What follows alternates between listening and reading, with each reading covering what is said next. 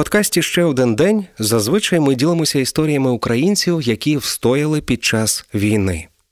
Людей, які продовжують жити, любити і працювати, попри щоденні терористичні атаки Росії, людей, які роблять все можливе і неможливе для нашої перемоги, підтримують одне одного, волонтерять, донатять ЗСУ. Але сьогодні ви почуєте історію не українця, а іноземця, тим не менш небайдужого до подій в Україні. Петко з Болгарії допоміг тисячам наших співвітчизників, які вимушені були рятуватись на його батьківщині від російських обстрілів. Відтоді він прийняв радикальне рішення продати житло в Болгарії і переїхати до Києва. Петко на власні очі бачив, що сталося з Бучею, Ірпенем та іншими містечками Київської області під російською окупацією. Зараз він продовжує свою волонтерську діяльність в Україні.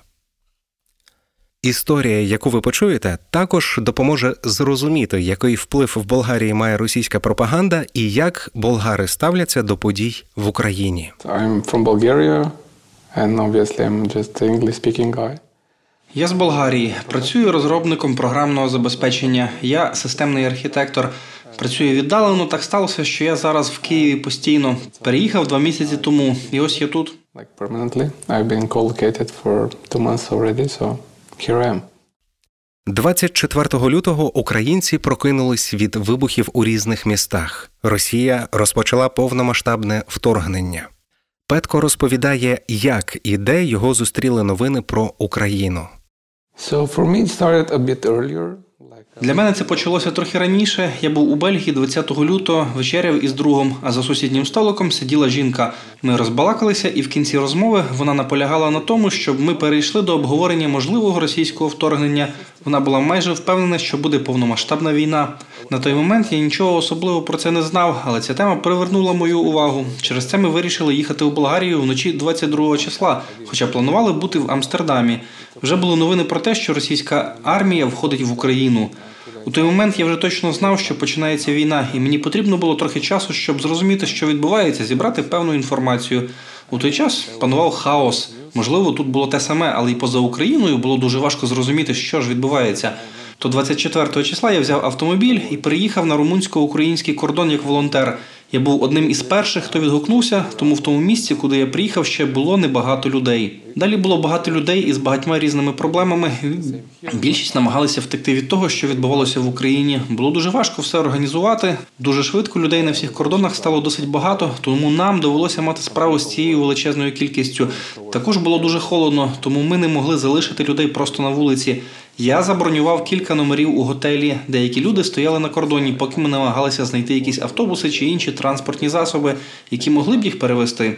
Я також багато їздив, і деякі люди їхали в бік Болгарії. З України до Болгарії 18 годин в одну сторону. Кілька разів мені доводилося їхати від кордону на своїй машині 18 годин, а потім повертатися. Крім того, у мене була основна робота весь цей час, тому було досить важко. Так пройшли перші 20 днів.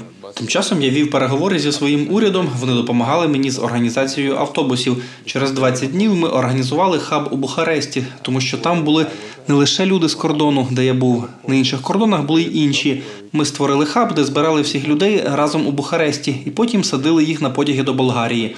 Так це було на початку. so this this is how it happened in the beginning. Про свої причини допомагати українцям Петко розповідає так. У мене насправді не було такого типу. Ну, я приїхав не тому, що я когось знав чи мав якихось родичів чи щось. Я не хотів сидіти вдома, просто дивитися новини та спостерігати, що буде далі. Через цю пропаганду ви не можете сприймати нормальну інформацію або реальну інформацію про ситуацію. Я просто хотів поїхати туди і побачити на власні очі, що це таке і чи можу я комусь допомогти. Тому для мене не було проблемою просто поїхати туди. Як я вже сказав, я працюю віддалено, тому знав, що проблем у мене не буде. Це було просте бажання. Я просто хотів допомогти людям. У мене насправді не було плану. Спочатку я зрозумів, що йде війна, тож подумав, що на нашому кордоні біля Румунії з Болгарією вже є люди. І коли я приїхав туди через 5-6 годин на своїй машині, я зрозумів, що моя інформація невірна, і люди насправді все ще в Україні.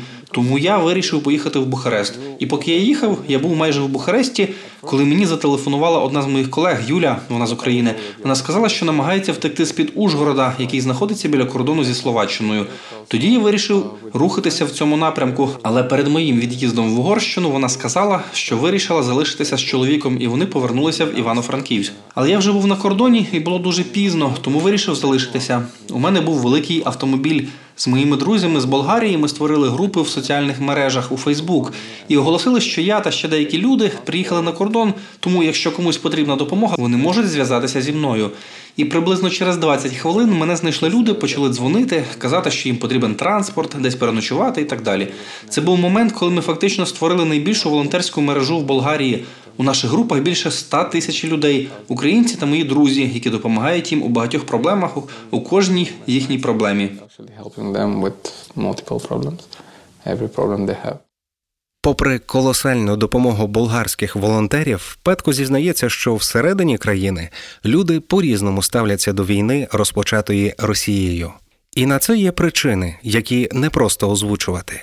Well, for me that one is really quite tough topic because Ну для мене це справді досить важка тема, тому що ми історично, Болгарія і я, як болгарин, ми ніби п'ята колонія радянської Росії. І це дуже важливо для розуміння, що історично ми маємо тісні зв'язки з росіянами. І не те, щоб я чи більшість болгар почуваємося близькими до росіян, але нас цьому вчили в школі. Також влітку в Болгарії багато росіян. Наприклад, багато росіян володіють нерухомістю в Болгарії. Крім того, у них є агенти на кожному рівні в моєму уряді та інших установах. Отже, ви повинні тримати це на думці, перш ніж я продовжу, тому що це дуже важливо.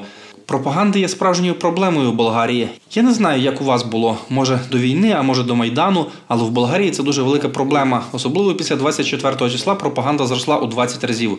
У мережі поширювалася фейкова інформація, і багато болгар дійсно в це повірили. Мені дуже соромно, тому що, врешті-решт, я болгарин, як і вони. Але все ще є люди, які не вірять, що це відбувалося тут. Я не знаю, як це сказати, але були фільми, зняті у Бучі, Гостомелі, і у нас були політики, відомі люди, які виходили на публіку та казали, що це якісь голівудські актори. Для мене це справді огидно і божевільно, але це реальність. З іншого боку, у нас звичайні блогери є, які розуміють, що відбувається, але вони насправді не хочуть втручатися в цю публічну боротьбу, де ми просто кидаємося сміттям одні в одних. Вони просто залишаються осторонь, і буває так, що ця ситуація створює образ, що більшість болгар фактично на боці Росії та її пропаганди, а ми ні. Освічені люди просто не такі активні в соціальних мережах, тому ви не маєте враження про них. Якщо вам потрібно їх порахувати, вам потрібно дійсно поїхати в Болгарію та зустрітися з людьми особисто. Якщо вам доведеться слідкувати за ЗМІ та за соціальними мережами, у вас складеться враження, що більшість болгар насправді на боці Росії, але це не так. Тож сподіваюся, що це трохи прояснить загальну картинку.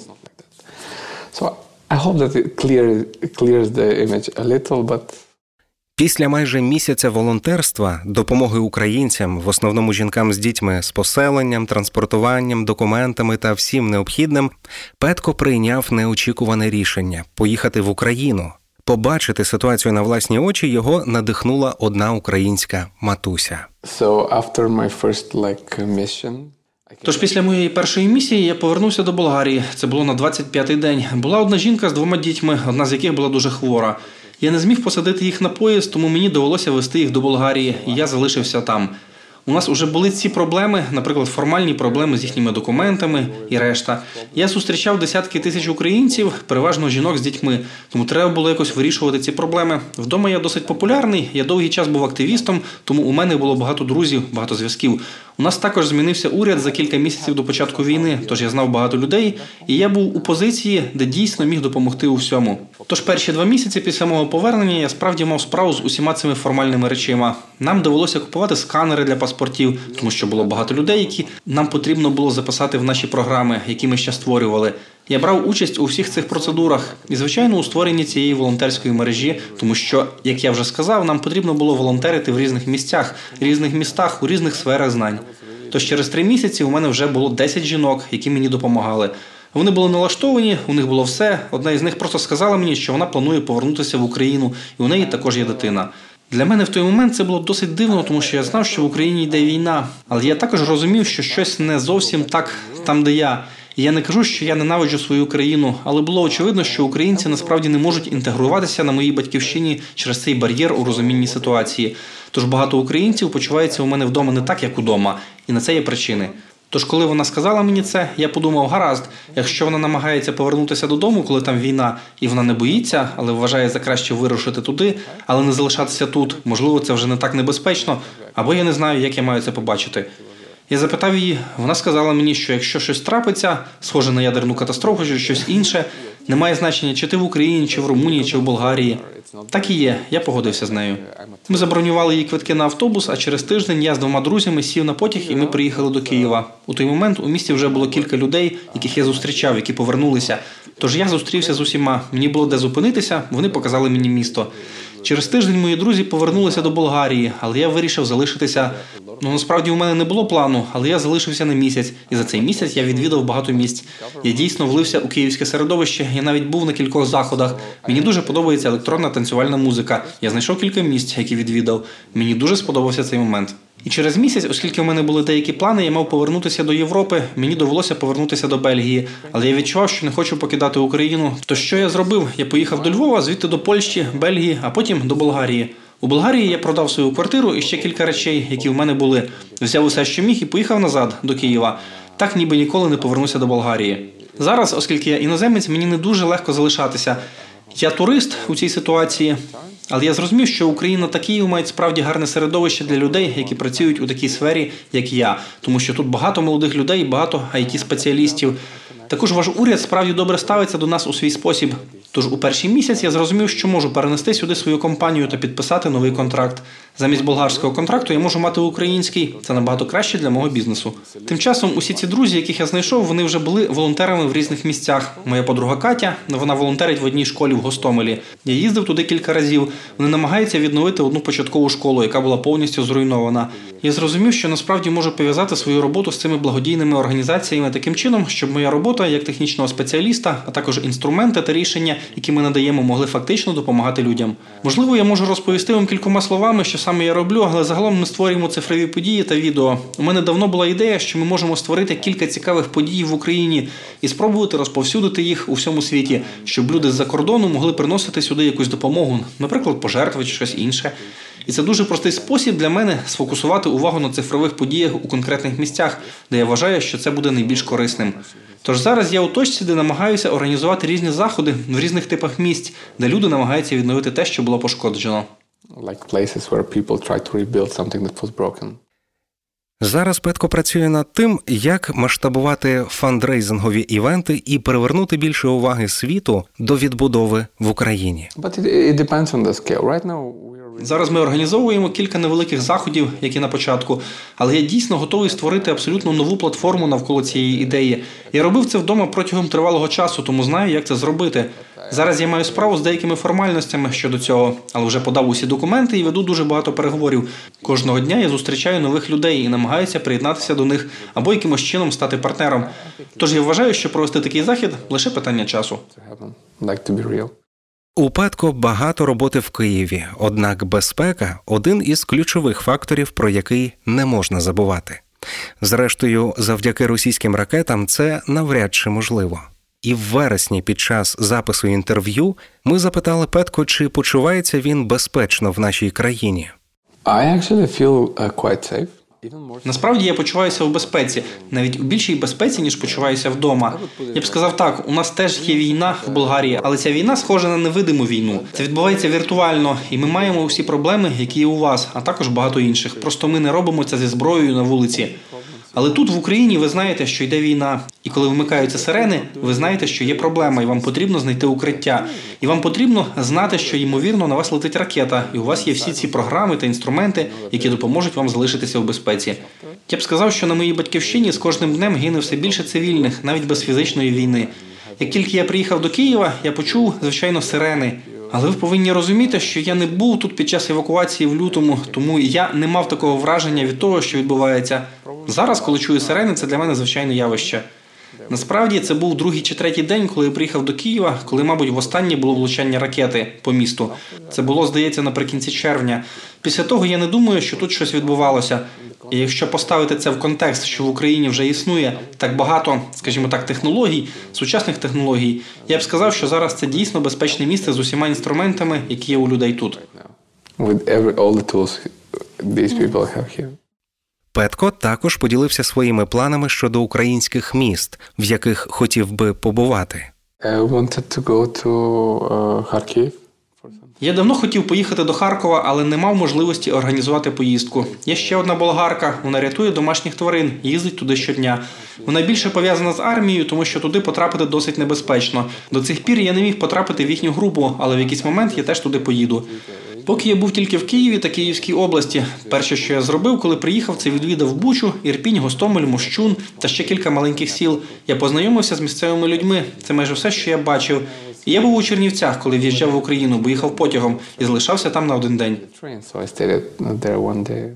Ми також спитали Петко про стереотипи, пов'язані з Україною та українцями, які він мав раніше, і чи змінилось щось після переїзду до Києва. I'm. Я справді вражений цими людьми, і я кажу це кожного разу, коли мої люди запитують мене про Україну. Тому що до цього, як я приїхав в Україну, більшість моїх друзів або людей, яких я знав з Болгарії, казали мені, що українці насправді не такі хороші, і коли ти зустрінешся з ними, ти побачиш, що вони здебільшого прикидаються, просто щоб я не розчарувався. Коли я приїхав сюди, я побачив справді вмотивованих людей, але не через те, що якщо вони трішки піднатиснуть, їм підвищать зарплату, вони отримують гарну відпустку чи щось матеріальне. А це те, що зазвичай мотивує людей навколо мене в Болгарії. Я бачив людей, які мотивовані на іншому рівні, тому що ви, хлопці і дівчата, справді боретеся за свою країну і певним чином за своє життя та життя своїх родичів. Це дійсно робить великі зміни. Те, що я побачив, це те, до чого я насправді не можу дібрати слів, щоб описати. Але я б сказав, що кожен, хто приїде сюди, матиме змогу пережити те саме. Ми відчуваємо це, і це насправді одна з причин, чому я вирішив приїхати сюди, тому що я хотів бути частиною цього. Because I wanted to be part of this thing. Петко каже, що рішення переїхати в Україну допомагати йому далось легко. Що, на його думку, має мотивувати іноземців звертати увагу на Україну, почуєте далі. It, it is just really a simple decision. Я не знаю, це було просте рішення. Це як вирішити піти у відпустку чи поїхати в Україну і допомагати людям. І я багато знаю, наприклад, звичайно, болгар. І я зустрічав багато румунів, які допомагали. Вони такі ж люди, як я, звичайні хлопці та дівчата, які мали нормальну роботу. Вони співпереживають, вони не хочуть бути невігласами та вдавати, що нічого не сталося чи щось подібне. Ви не можете бути невігласами у цьому сенсі, чи просто я не можу. Тому я насправді не маю пояснень з цього приводу. Просто я не дуже хотів залишатися і споживати всю цю пропаганду в ЗМІ і просто робити вигляд, що цього не відбувається, або брехати собі. Добре, таке то відбувається, але я нічого не робитиму, або просто зроблю вигляд, що цього не відбувається.